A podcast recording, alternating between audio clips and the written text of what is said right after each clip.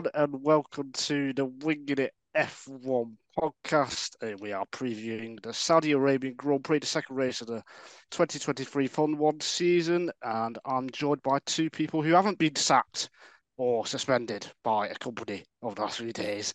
Uh, it is Adam Dickinson and not Freddie Coates because we've got a guest, a special guest. Well, I say special. Uh, I mean, it's just a guest on the podcast. It is our third favourite Scottish person in the world. It is Andrew Wright from Total Motorsport and Golf Monthly. How are you doing? Very well, thank you, Nigel. Um, who are the top two Scottish people? Uh, well, our Total Motorsport boss, uh, David Schiavone, and and, Andy Murray, and then you. Okay, I, I can accept that, just. uh, Adam, uh, how are you feeling? Uh, yeah, good. Thank you. I mean, you don't actually know whether I've or not I've been sacked from any companies in the last few days, so that was a bit presumptuous. but um, but yeah, I can neither confirm nor deny. But other than that, I'm good. Have you been sacked by any companies for the record?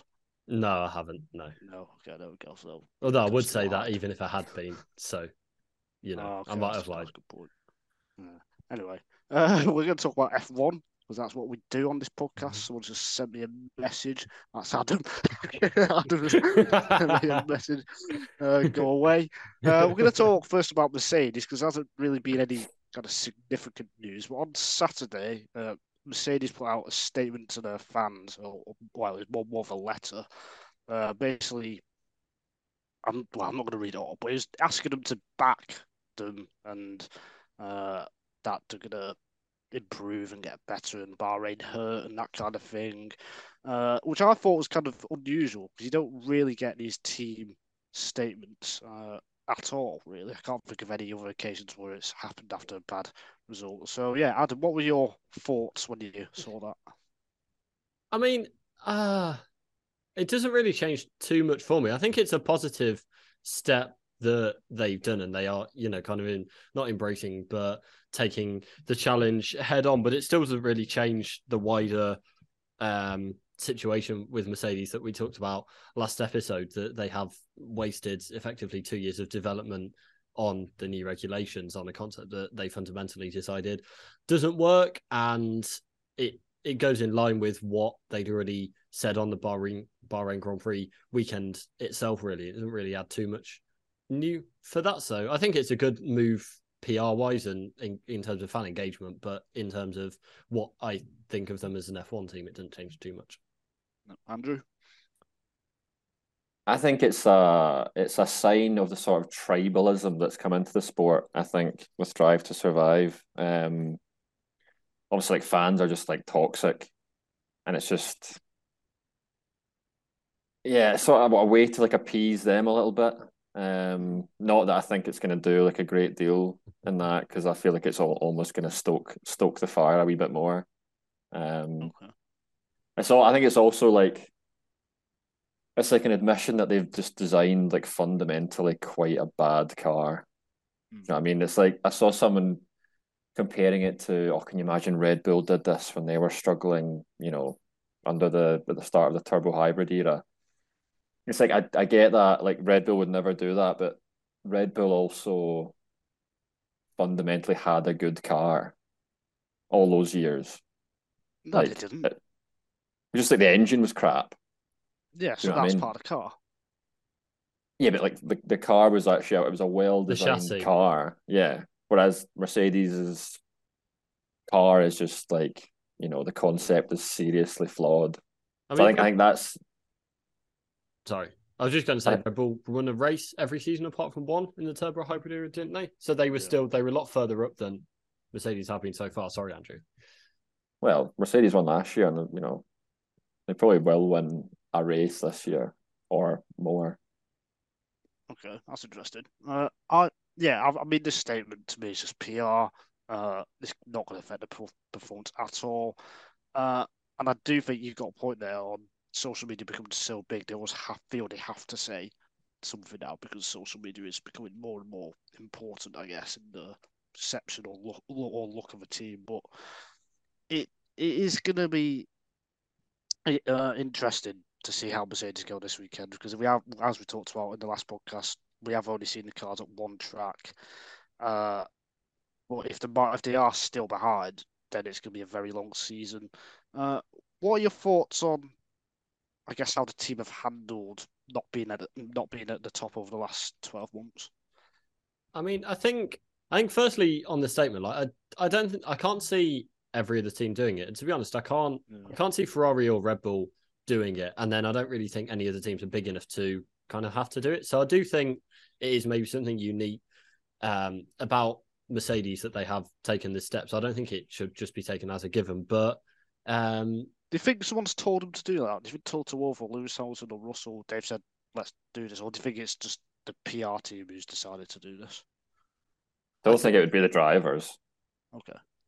Yeah, I think it'll be kind of a senior decision, but whether that's one person or a group of people at the top, I don't know. But I think I don't know. I, am kind of torn on it because on the on the one hand, I think the foundations that they had that took them to success in the previous era, it's shown that they are still there, especially through last season in terms of the way they were able to build up, you know, kind of a a difficult car to actually be able to challenge for race wins and take that race win, obviously, at the end. So I think that does. I think to me that looks like it's still there, but then they've just missed so badly this time, and it is. I really thought for 2022, all of the um, emotion from the way that 2021 ended would really kind of light a fire under them and would be able to push them, you know, and be able to kind of give them something extra emotionally that the other teams didn't have. But they seem to have just completely wasted that as well. So, um, yeah, it, I think they've done some things well in terms of their handling of it, but fundamentally, it's got to be seen as a massive failure. I think.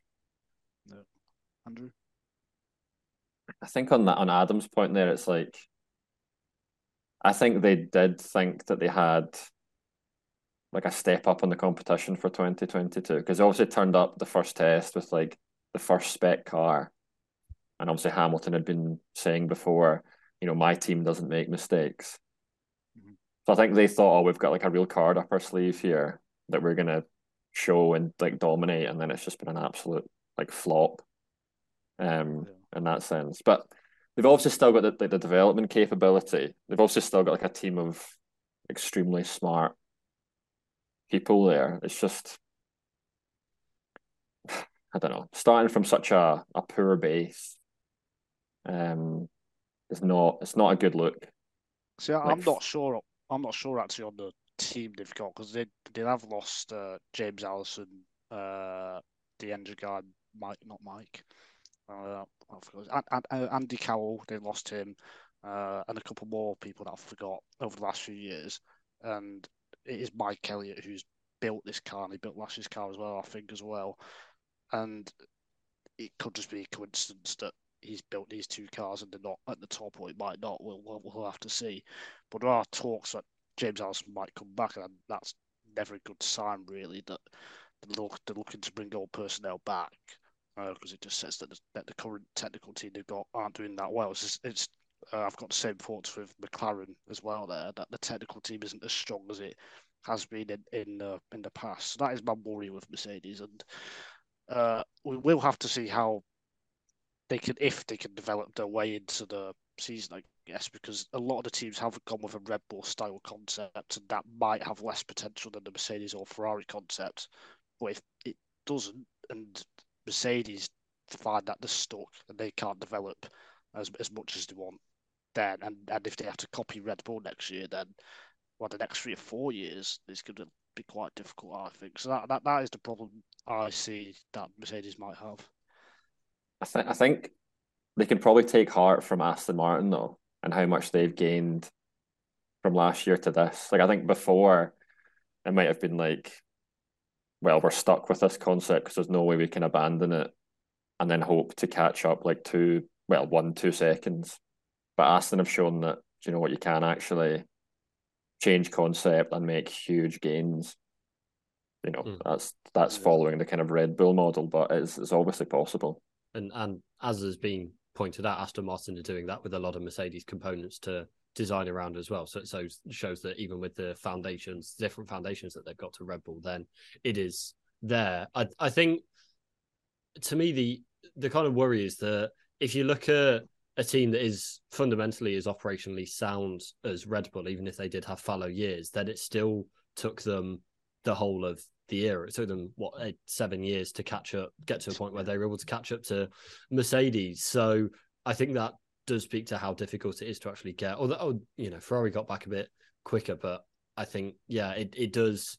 To me, that's a worry that it once a team does have that step ahead, and it's the same for for every team apart from Red Bull. Like once that team does have that step ahead, it's really difficult to catch up because they are always going to be working one step ahead of you. But yeah, we'll have to see. I think the other worry is the power train, which doesn't. I think that's maybe where I be a bit more worried about you know departure of staff and whether they've been able to replenish that. But obviously, it's frozen until 2026 fundamentally, so we'll have to see them. But yeah, it, I think I think Mercedes still can do it, but it's just going to be so difficult, a lot more difficult than if they got off on the right foot last season. Yeah, absolutely. Yeah. I think I think they can do it. I think the like Red Bull and Ferrari and the like turbo hybrid year. I think to me that was mainly engine related, which I think is harder to gain.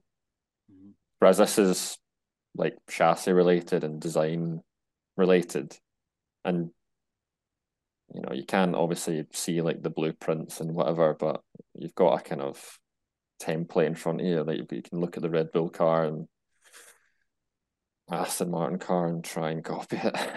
but if you copy it, you're always going to be behind, aren't you? It's like, it's like Aston Martin. Are they ever going to get in front of Red Bull? Probably, probably not. And if Mercedes do copy Red Bull's concept, I, I just don't see how they can kind of catch up. To me personally. Um, yeah, I suppose so.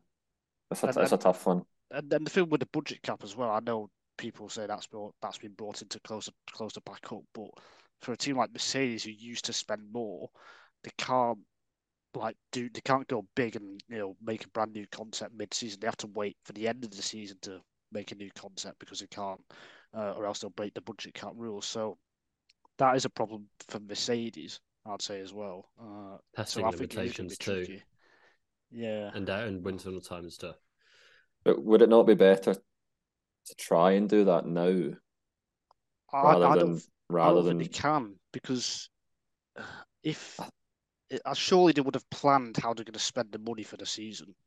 So if they're going to have to rip that all up, then they're writing the season off. Which do you really want to do that after one race? You know, that's what it sounded like though when they were saying that on the Bahrain weekend, and I think that's what this letter seems to be speaking to is that they're accepting that the results aren't going to come quickly or they're probably not going to come this season. To me, it definitely looked like they are writing the season off and it's going to be about focusing on next year. But the problem is, how are they going to, you know, they need to have some parts of the car that they're able to build on for next season and develop for next season. So it's just, I imagine most of this season is going to be about finding that and give them, giving themselves some sort of foundation that they can then build on for 2024. But yeah, I, I think they are going to be completely resetting.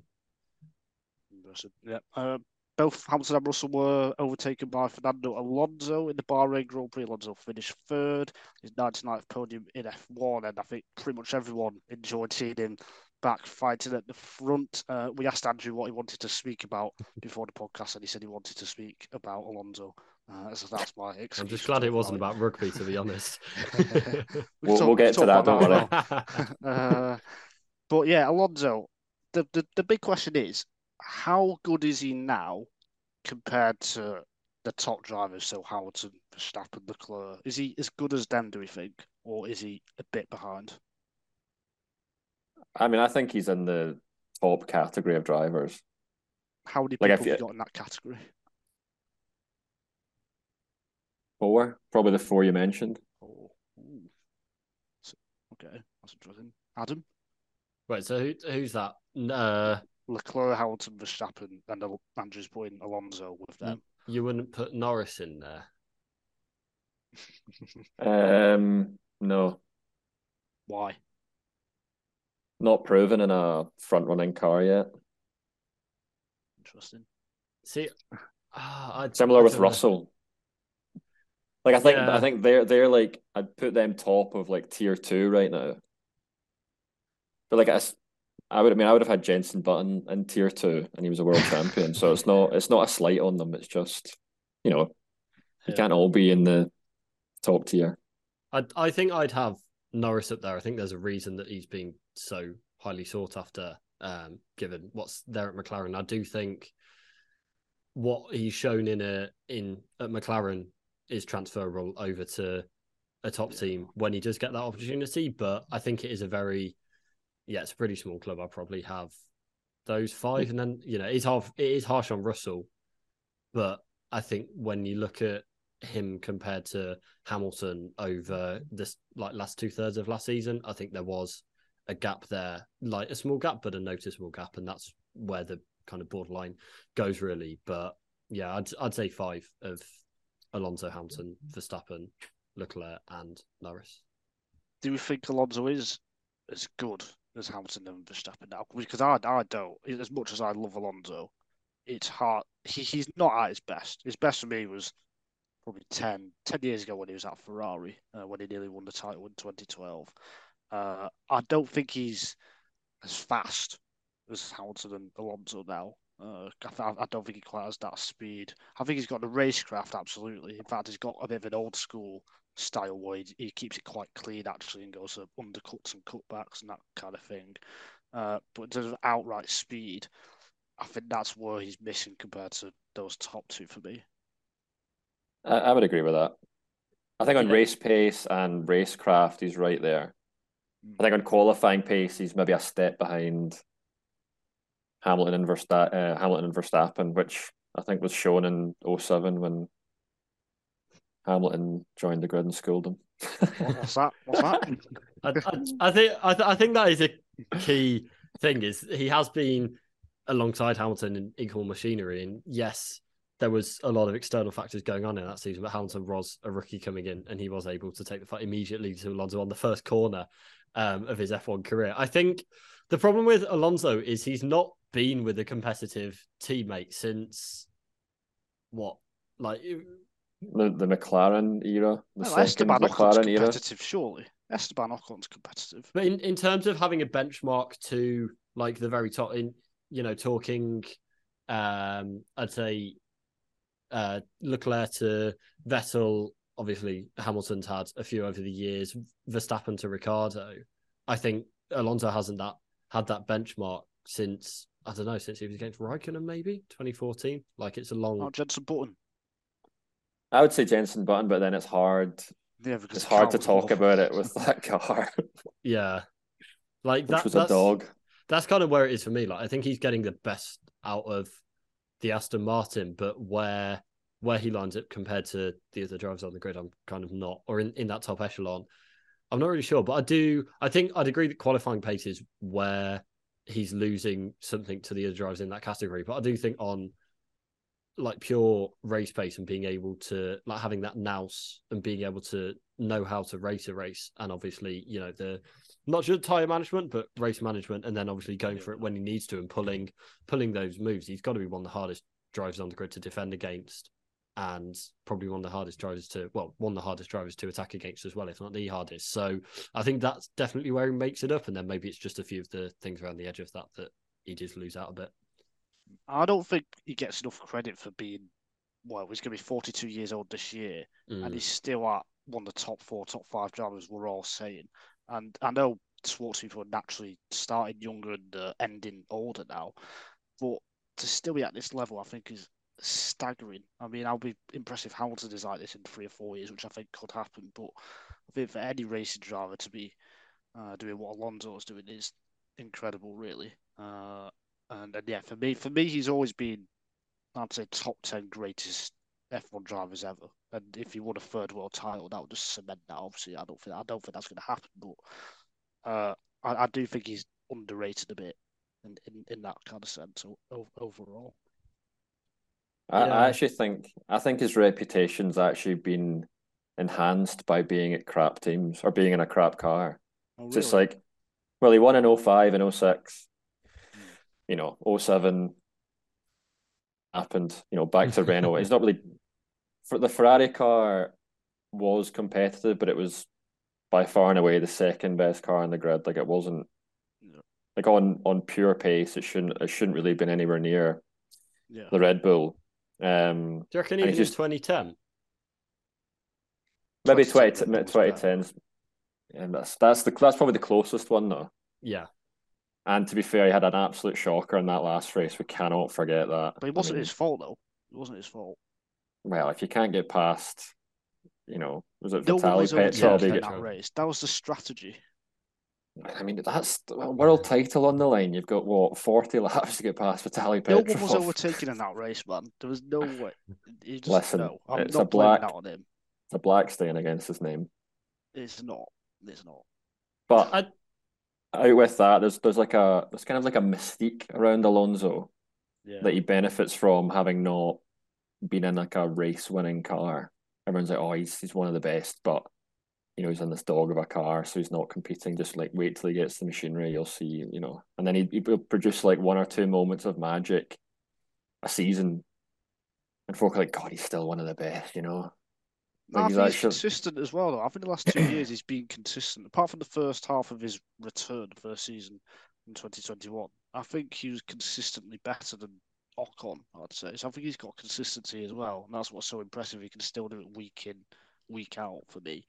Uh, so No, I don't. I don't disagree. He's consistent, but you know, there's always the fallback of you know he's not winning because he's not got the car, Mm. which I think helps his reputation in other people's minds. Yeah, I I kind of agree with that. I I think he is actually pretty rated, pretty well rated, and it's just a what if. Like we don't know. I I do think 2010 he, you know, should have been able to find a way to get that win. But equally, you know, 2012, if you flip it the other way, if he'd been in a better car, then he would have, you know, probably won the title with races to spare, and that was against peak Vettel. So it is it's a difficult one, but it's it's just like so far back to 05, 06. Like that was before I was watching F1. Like it's really is such a long way back that he has had that success And what 2013 was the last time he won a race. So it's even Yeah. a long time back to that. And I kind of agree with Nigel. I think the you know him what uh, McLaren at Baku, for example, the, um, him with Alpine at Hungary when he helped Ocon with like those types of drives kind of add to his mystique. But it's just that it's a difficult one to compare that to say the race record that Lewis Hamilton has or something like that. Mm. Just quickly, how long do we think Alonso could race for? Because I mean, if he's still good now, how long is that going to last for? I mean, I I honestly don't see any reason why it can't last for like another three, four years. Wow, so Mm. 45. Yeah, Well, like, like- why not? Why not though? Do you know what I mean? Yeah, if you look yeah, after I'd- I'd- yourself, I'd- if I'd- your I'd have to agree. Yeah. if your reflexes are still there and all that, I don't. Yeah, I mean, I, I think he could still get a seat on the grid if he was at a Raikkonen, what, 2021 level. And I reckon it could be like, like Andrew said, like three or four, four or five years until he drops down to that level. So yeah, again, I don't see, I don't see a reason why not, as long as he just doesn't burn, you know, his bridges at Aston Martin as he's done consistently throughout his career. So yeah, I think that'll be the biggest limiting factor is, um, yeah, he's kind of, um, nous around the paddock rather than his his speed.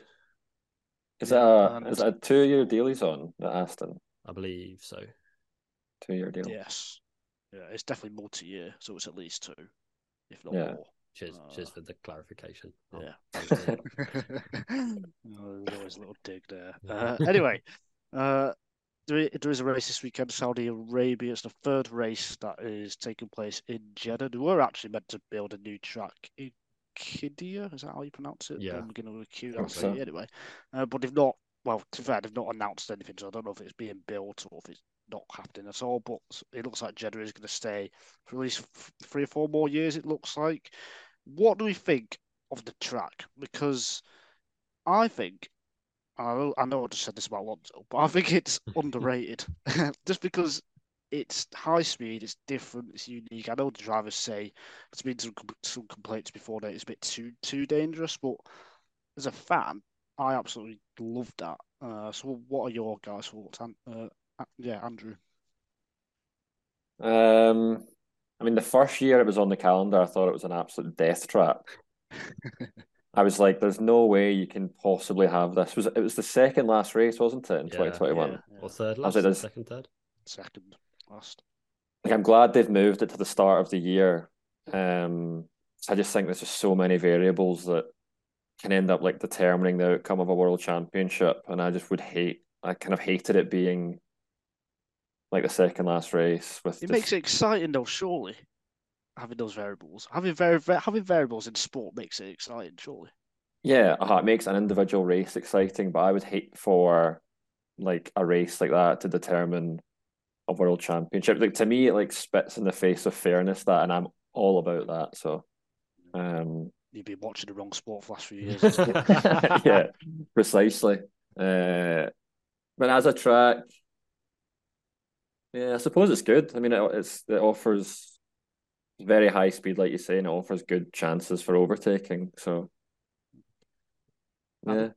Yeah, I'd, I'd agree with that. I think I'd still not a fan of racing in Saudi Arabia, and that goes for a lot of other yeah, yeah. places that F1 races. But if you put all of that aside, then yeah, I I think it is a great addition to the calendar. I think it leaves a lot for Qiddiya to live up to once it does finally get built and be added to the calendar. But it's, I mean, not a unique challenge because I guess Baku is similar, but I, I do genuinely think there's not many things that replicate its challenge on the calendar, you know. And if you think of, you know, it, it is on the edge. If that's what people love about Monaco qualifying, you know, Canada the Wall of Champions. That's how that became iconic. So it does. You do have to get everything right going around it, as Verstappen learned in 2021. So I think it's it yeah it adds something maybe not unique but definitely different to a lot of other tracks on the calendar. I think that's a really good thing. And um yeah it, it'll be i just hope that there's a good race. It'll probably there'll probably be a safety car at some point and that might shake up or it might not. But i do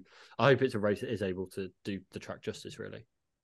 Yeah, I think it's just it's just a high speed nature. We we want to see the drivers on the limit, close to the walls, risking it, and that is what they have to do, especially in qualifying. But even in the race, there's not much tyre deg, so they can push really hard, as we've seen in, uh, in the last few years with Hamilton and Verstappen obviously having that controversial fight in 2021. Then last year, Verstappen and Leclerc having a bit of a cleaner fight. But even then, they were playing DRS games because there's three DRS zones and they can play that game as well. So I think that all just adds to it. Uh, so I, I think I won't go as far as saying. Well, I think I'm, I'm thinking kind of where to rank it in, in the calendar. Obviously, there's a lot of historic tracks like Silverstone, Interlagos, Spa that have to have to, have to be right up there. But in terms of, I guess apart from Baku, in, in terms of circuits being built in the last 20 years, it's got to be one of the best. I think. Uh, thinking about it. yeah in Yeah, terms term- of rate, sorry. Yeah, in terms of like producing excitement, definitely, I would say. yeah, in terms of races over the last two years, then what is it? The Bahrain, Silverstone, Interlagos, Zandvoort, Yeah. maybe. Like, there's not, you know, there's definitely less than ten, maybe kind of six to eight race um, circuits that have had two good races in a row, and they're obviously the different regulations. So I think, yeah, when it comes down to that, it is definitely it's definitely up there. But then I'd still have, you know, even like Hungary and Bahrain, I'd still probably have over it just because you get a bit more actually quality of racing there. You don't get the DRS games when that there's kind of more certainly for Hungary. There's usually more of a strategic battle. So I'd say that's maybe where it falls down a bit. The the races are exciting at a macro level, but you know if you're just looking for the action, then it's maybe not so not so good. So yeah, but I'd definitely say it's in that top what top third of, of circuits on the calendar.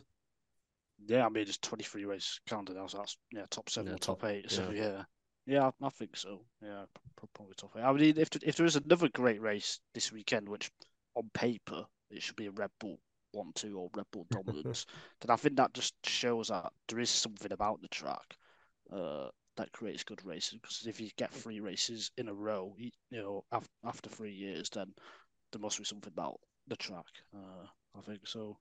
I Yeah, think um, uh, I, I read somewhere today that the track should favor Mercedes more than Bahrain, which was another reason for optimism for a good race. that's people-.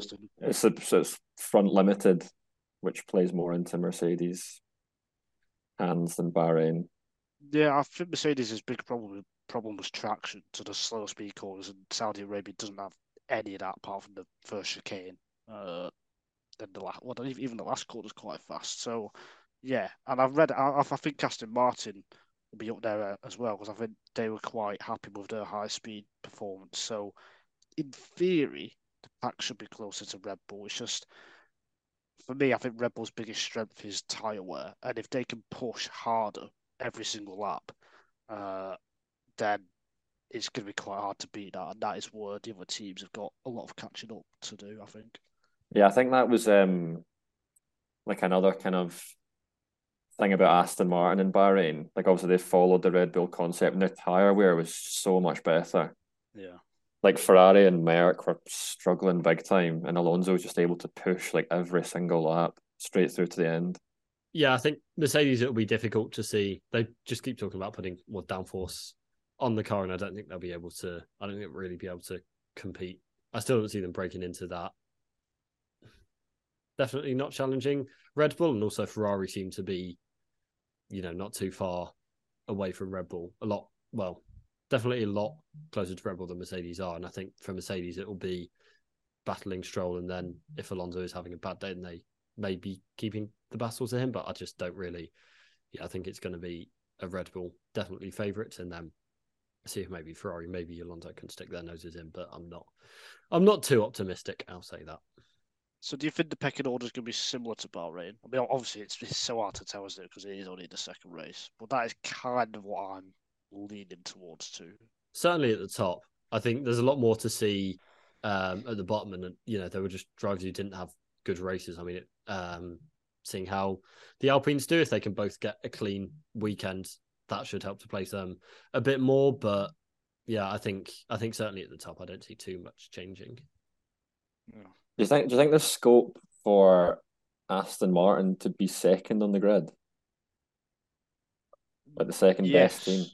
I mean, uh, see, this is what I mean by Al- Alonso's qualifying. Plus, he only did one run in Q3 in Bahrain as well. I think. Where I think there was very little between Ferrari and Aston Martin in qualifying in Bahrain uh, but it's just the drivers as well, Leclerc, who did a better lap than Alonso for me. And then in the race, Aston Martin had better race pace or better tyre wear than Ferrari a bit, I thought.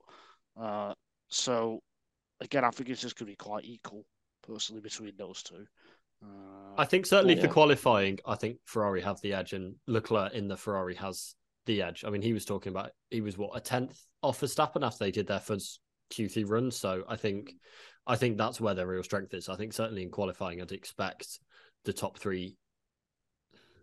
Yeah, the top three, if not the top four, to be Red Bull and Ferrari lockouts. But then, yeah, maybe Alonso can sneak into fourth. But then, definitely in the race, I think it's going to be a lot tighter. Again, though, I think you know what Leclerc was able to drag out the Ferrari before his engine failed. Then yeah. Alonso was never catching that. So while I think it's maybe the narrative has been skewed a bit by that late retirement because obviously you know as a you don't want to be having those retirements but in terms of actually how fast the i guess number one drivers for each team were then i think leclerc did have that edge. So it'll be interesting to see how that goes in saudi arabia. But yeah i'm i don't know. I, I just not i'm kind of going into it with an open mind but going into it with the order set kind of with an expectation that it will be similar or you know same to same as last time.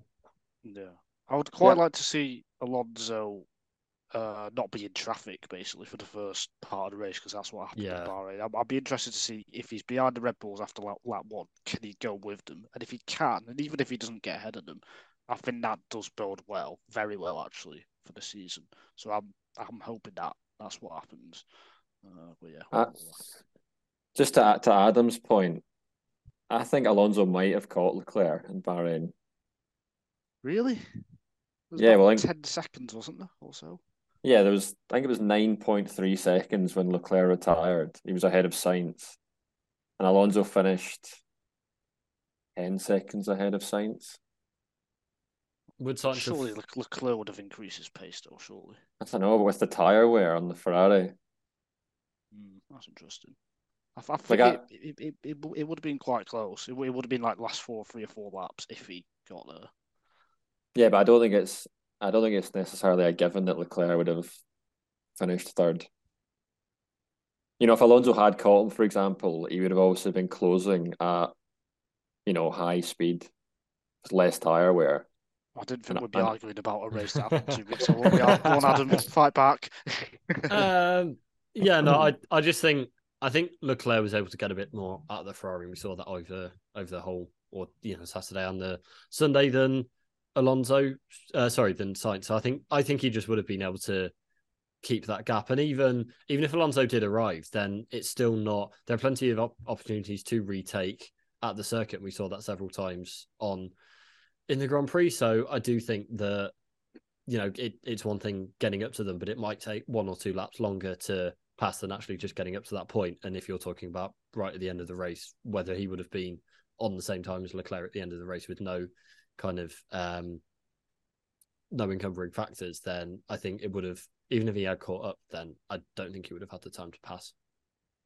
Well, but you're admitting it wasn't a given that Leclerc would have. I'd say eighty percent Leclerc keeps. I'll take that. I will say that that, that has uh, brought a point to my mind. The Aston Martin straight line speed, it's even that, even compared to the Mercedes, actually, it wasn't easy for Alonso to get past. He had to be kind of right on the back of Yeah, Hamilton and Russell that's true. He didn't exactly zoom past. Uh, so maybe that's something to do with the drag that they've got or something else. Uh, but it did seem quite weak, even though he, he did get third in the end. But anyway, uh, let's not talk about Bahrain. Let's predict what's going to happen this weekend. Who's going to be on pole position? Are you going to predict a Leclerc pole and win again, Nigel? Uh, The Nigel Two Brains Trust. yes, I am. Why not? Go on then. Really? yes, I am. Why Oh, not? really?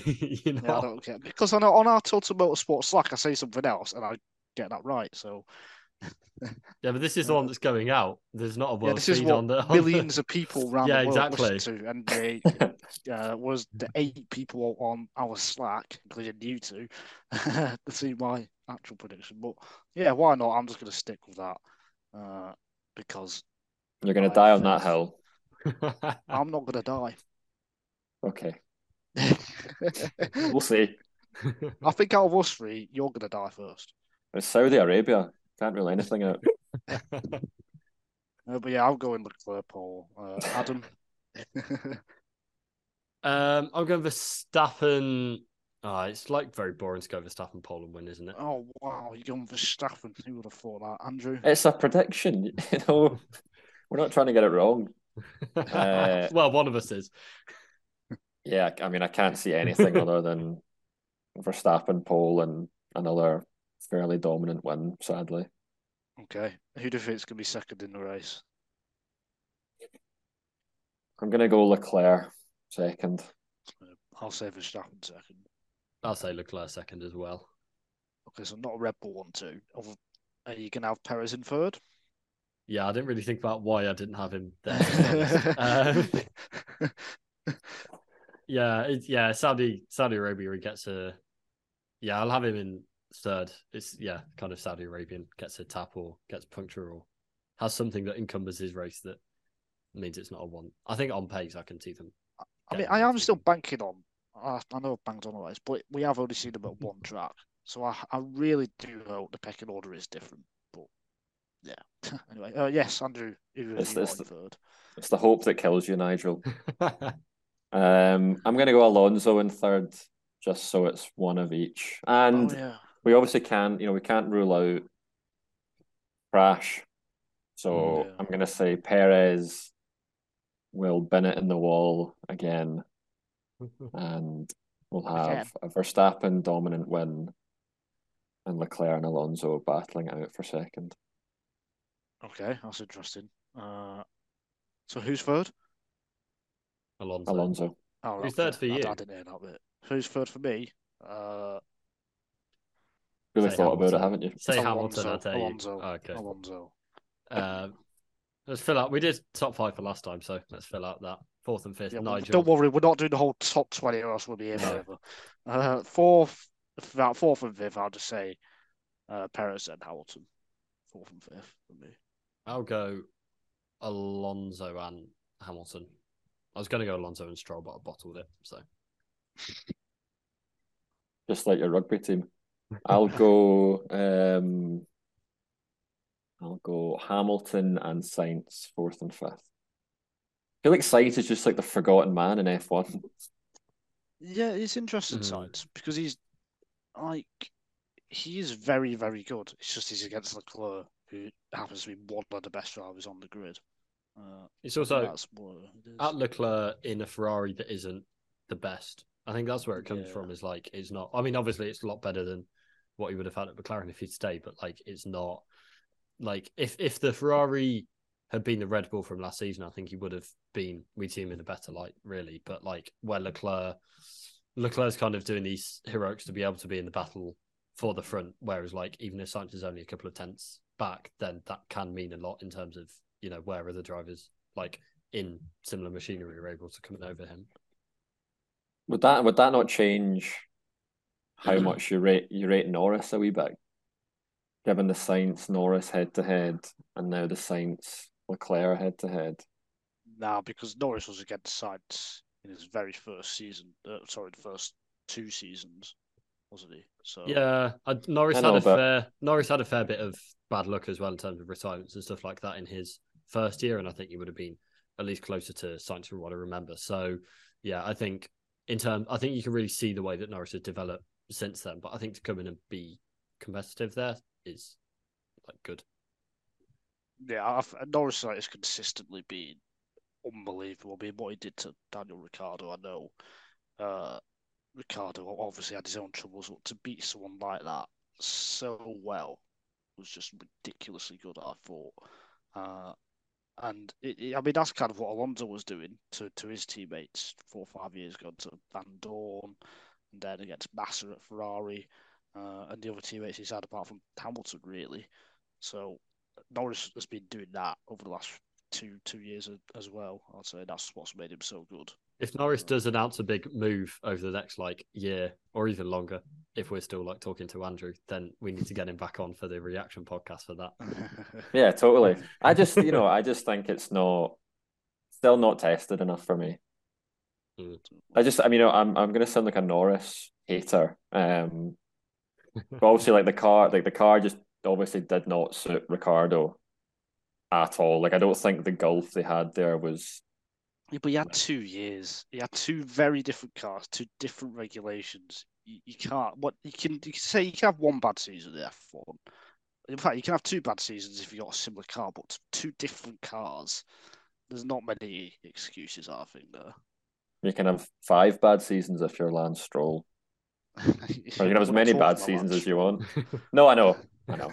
Just go, going back to Sainz though, like what what bracket would you have him in? Because if we've got the top five that doesn't include Russell and for you doesn't include Norris and um yeah Norris and Russell, then would both of you have Sainz in the same bracket as those two then, or would you have them in their own thing? Or I would have more brackets. It's like I wouldn't have Alonso and Hamilton and Verstappen's bracket. Like for me, there's about ten brackets. There is. two- there- I- there's not three or four. There's, there's ten. There's yeah. twenty brackets. There probably is 20 brackets. I, I, c- I probably could make a 1 to 20 ranking right now, actually. well, So, you did on yeah. Total Motorsport last Yeah, week, I so have. That's check it out. Well, I'm Um, always right for Total Motorsport. uh, but, yeah, I think the Sainz is like 7th or 8th. Yeah, it's probably like 7th, isn't it? In terms of, if we were making a list, I'd say it's about 7th, give or take. But I, I mean, I I wouldn't have like Norris definitively ahead of Sainz in the pecking order, Really? given their given their record as teammates. Yeah, But you're judging Norris on his first two seasons when Sainz was in his fifth and sixth season. yeah, but then but then you're difference. but then you're you're putting him in. Well, sorry, you're not, but Adam's putting him in the top tier, where Hamilton Yeah, like, I- I- I- Hamilton I joined agree. the grid and went up against Alonso. No, I don't think sticking him I, in I don't with- think Adam's saying Norris is better than Hamilton, but he said he's in the top five drivers, and if we're gonna have a tier of four or five, which I think is stupid, then Norris would be in the top tier. No, if we could have Adam. Adam definitively put him in the No, top tier. Let me speak for Adam. Adam does not think Lando Norris is as good as or better than Lewis Hamilton. He does not think that, do you? no, I do not think that. So there you go. Okay. But Well, I let's- think- Now, now, if you turn that round and said yes, then you would have really done me there. Uh, well, go on. Yeah, I I just think in terms of the talent, the raw speed, and the way he's been able to put it down in the McLaren, then I think that all points to him being a top tier driver. And yeah, I think we'll see if it does keep going downhill at McLaren, then we'll see that reflected in what the demand is for him. Because I think bar bar Red Bull, I think most other teams would be would want to have him in their team. I'd say nine out of ten would want to have him in their team, and and maybe even Red Bull would be in for him as well. So yeah, I I I just think that's really where it comes from. Like the intangibles, I think when when you see him race and you see what he's able to get out of the car, just puts him in that top bracket for me. And yeah, he's you know fourth or fifth in that bracket, but I think he's still got enough. Again, like it's difficult, but I think he's just got enough of that advantage over, you know, the likes of Russell and Sainz and whoever. I think so. Putting below, yeah, Russell's the kind of Russell's the difficult one, but I think, But yeah, my my question was going to be Norris versus Russell, same car. What what do you think happens? Oh, that's 'Cause I, I don't I don't I don't think you could say Oh, one way or the other. on Russell that. won in F two, didn't he? Um, yeah, I Yeah, I, I think I'd actually give Russell the edge in that personally. again, but also then it's like you know who's the car kind of designed around. I think you could put them in, you know, the same car. You can have like five or, you know, four or five different same cars, and they probably Get you know, it probably- results. yeah get different results. So, but but that's yeah, you know I don't that's know. It's it's a really tough one. It is a really tough one. Um, but yeah, and that and that that's also that's why I say to Nigel why, you know, Verstappen is obviously one of the best drivers, but I would like to see him in another car until I, you know, would even dream of definitively rating him as the best.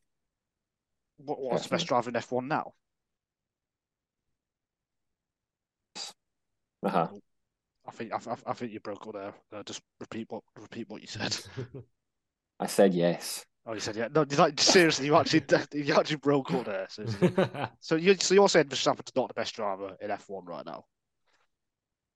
I'm saying he's not for me definitively the best driver right now. I'm not. I'm not saying he's not the best driver. So what are you saying? that is not clear. It's unclear right now. I wouldn't. I wouldn't have him or Hamilton, either of them, as the definitive number one Nigel. Twenty- until. 2021. 2021 proved for me that Verstappen is better for me, ignoring the stupidness at the end, obviously. Uh, Uh, uh, yeah. I mean, we're gonna butt heads on that. So, we can if you want. Also, well, I mean, why? Why? Like, why? Why did that prove definitively? because uh, I think Verstappen won in a worse car, not you. Personally. Yeah, I think he had a better car. That's a load of rubbish. That is a load of It's just It- not- Nigel Adrian- Adrian, Ad- look at the 50 50 races. No, Bahrain, the 50 50 race in terms of car performance. Okay, lost that Mm, one. I don't agree. He lost that one. France, he beat Hamilton. Zandvoort beat Hamilton. What else was a 50 50 But is France going down as a 50-50 race? Well, if anything, Mercedes were better in France 2021. And I think Verstappen We had this debate with the, the time. and we perfect strategy. and it's with the perfect strategy. In fact, go back and watch every single 2021 episode and you'll see see this debate. But I genuinely think in 2021 Verstappen won in a worse car, and that has only happened four or five times in F1's history, probably were a driver's won the championship with with not not having the best car. And for me, that is just incredible. Uh, Well, I mean, Ad- Adrian Newey said after the season that he he thought Red Bull had the better car across the year, did he? and uh, and uh, and also I would say, I mean, I wouldn't say Bahrain was a 50-50. Why not? I mean, I'd say Red Bull had definitely had the better package in Bahrain. If we're going to be pedantic about it, I don't think so. Which- Not, not in the race. No. why not? It was 50 50. Well, there we go. I disagree. and Adrian Newey did say that Red Bull had the better car across the season, so you can go and look that one up. If you look at Hamilton's mistakes in the season, he made more mistakes than Hamilton, uh, than Verstappen under the pressure. I mean, obviously, I'm time to go through. my Did he? So, so, so did Michael Masi though. Imola, Baku. We'll talk about Hamilton versus Verstappen. Imola, Baku, Silverstone. Obviously, we can't speak about, but personally, I thought that was Hamilton's fault, and he got the, right penalty in the end. Uh, in qualifying, he Hold on, hold on, hold on. Monaco, he was seventh, uh, behind Bottas. There's there's many examples where Hamilton made mistakes and Verstappen, I think, didn't make. Did he make any? I mean, in terms of racing, yeah, he went over the limits. I I guess if Yeah. yeah. that way. But in terms of like actual mistakes like Hamilton at Imola or Baku, he didn't he, he didn't do any of that. Well, think, What what was Ham- what was Hamilton's mistake at Baku? Well, Hit- he looked up. accidentally hitting a switch. Yeah, that's a mistake. Yeah, but it's not like a driver error. It's a He lost 25 points. Of It's a- that is it's a- driver. it's- Whose fault was it? It was Hamilton. It's a driver error. It's a freak accident. it's that not, is. it's not a racing. accident. It's not a racing mistake. That is. That's not that's not a mistake. That's a freak incident that happens Whose fault was it? once in ten seasons. And it happened to and it happened to Hamilton. That, Yeah. that is his fault. No, I mean, Alright. it's I, you can lay the blame equally at the bloody design of the Mercedes steering wheel if we're gonna get. To me, that's not a Steering- the steering error. wheel that he know that he's been using all season, and that hasn't changed.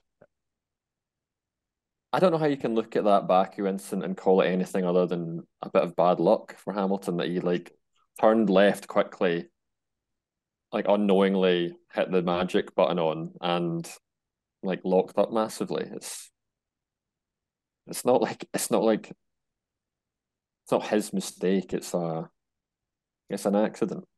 I You don't certainly certainly can't include that in the list of Hamilton mistakes that Yes, proves can. Verstappen is better in 2021. Small think- mistake that led I to massive consequences. I think if you're talking about it, it, him as a driver, what does that say about him as a driver in a negative Nothing. light?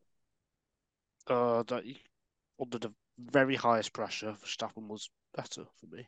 No, no, no. Like, what does that like single mistake, freak accident, whatever you want to call it, what does that say about Hamilton negatively as a driver? I've just said that under the very highest pressure, Verstappen is a bit better. But that's not like that's that's talking about it as a general thing. Yeah, if we're you're just- talking If, micro. if you're just if you're looking at the incident itself, I'm using that as an like example. what what driving like skill how does that you know what what element of him as a driver does the does that show like negativity in well exactly then But in the same race, Verstappen was going to win until his tyre blew up. yeah His mistake. Pushing too hard. shouldn't shouldn't shouldn't have driven over a bit of debris. Oh, anyway, anyway, right, we're going to wrap up the podcast. Uh, Andrew, is there anything we you want to say to Adam about the rugby or not? No, Um, well, we'll just we'll pass over to Adam and, and get his thoughts on the. he doesn't really care about it this year. It- so it's yeah, it- like it that is- exciting. I, yeah I, I do i feel like it is i mean i'm not a massive borthwick fan anyway but i do think i just think it was such a daft decision to sack eddie jones a year before the world cup like i don't i, I just think that's so when you've invested so much in a world cup cycle to then effectively bin it off yeah i just don't think you can expect really any coach bar you know maybe maybe one or two to come in and make a difference in a year that Eddie Jones wouldn't have been able to do having been building up to that. So yeah, I'm not really like yeah, I, I feel like I've just disowned really this year now. check back in after the World Cup, but having said that, like it's not you know, it's a it is a really poor performance and and also just the fact that you know it, it used to be relied upon that we could beat Scotland every year and then it's not I, I don't know what was the last time 20 we beat you in 2020 No, I think it's six years since your last one. It was that um, it was like extremely wet day, and I think that was, was like a 2020 s- but then it's maybe, maybe like it one, was to be It, it might be like one win in six, something like that. Like it used to be, it used to be much more reliable, and uh, yeah, all of a sudden it's not. It's not a guaranteed no, win I- column.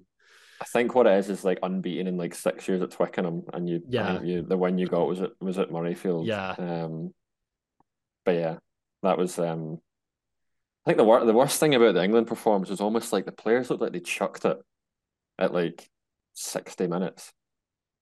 Do you know what I mean? Yeah. just like there was they're not not even like not sprinting back, just like just on you go.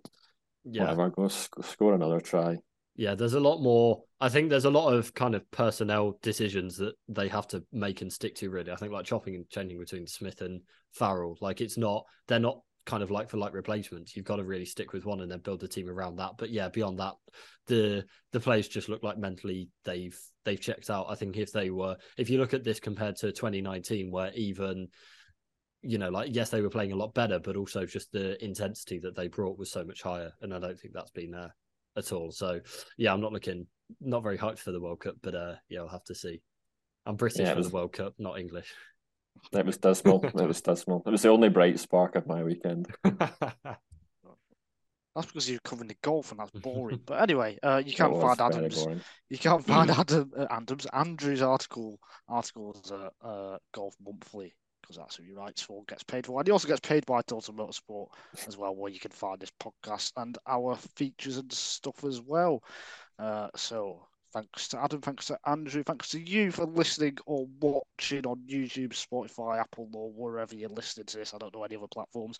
Uh, we will see you next week after the Saudi Arabia Grand Prix. Bye. Bye. Bye.